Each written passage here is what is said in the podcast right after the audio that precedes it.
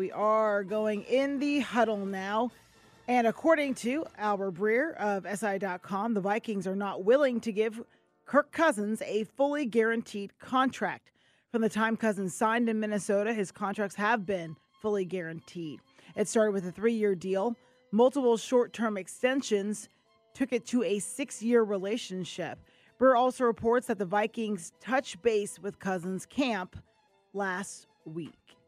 I, I, th- I think it's a massive deal, uh, to be honest. I think there's going to be multiple teams that would give him a fully guaranteed contract. And I think at age 36, that's what you want. You don't want to be at age 36 and sign a three-year deal that uh, has an you know a, a, way for them to get out of it after one, and then all of a sudden you're age 37 or 38, and you're entering free agency again. I don't think that's what you want if you're Kirk Cousins. I know that he kind of prefers that three-year model, and I know he's looking for you know what upwards of 45 a year. I don't know if he'll get that, but I know this. I know there will be plenty of teams out there willing to fully guarantee the next three years of his contract. I have to believe that. I I don't know if I would say that three te- that there's teams out there that want to guarantee three full years. I think the model that works for him is a three-year contract. I will guarantee two of it, and then that way, you're coming off an Achilles tear, and your your age, I, I can kind of if I don't want to pick up that third year, I, I can move on. Um, look, I don't think it's that.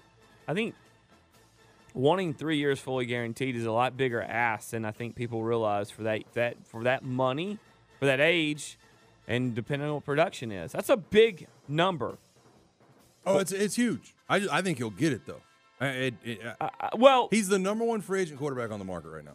Based on where there might be some teams are at and that position, you sh- you could say yes, but but you look at it and you just look at, you know, realistically, that's a lot. I mean, that's that's a lot.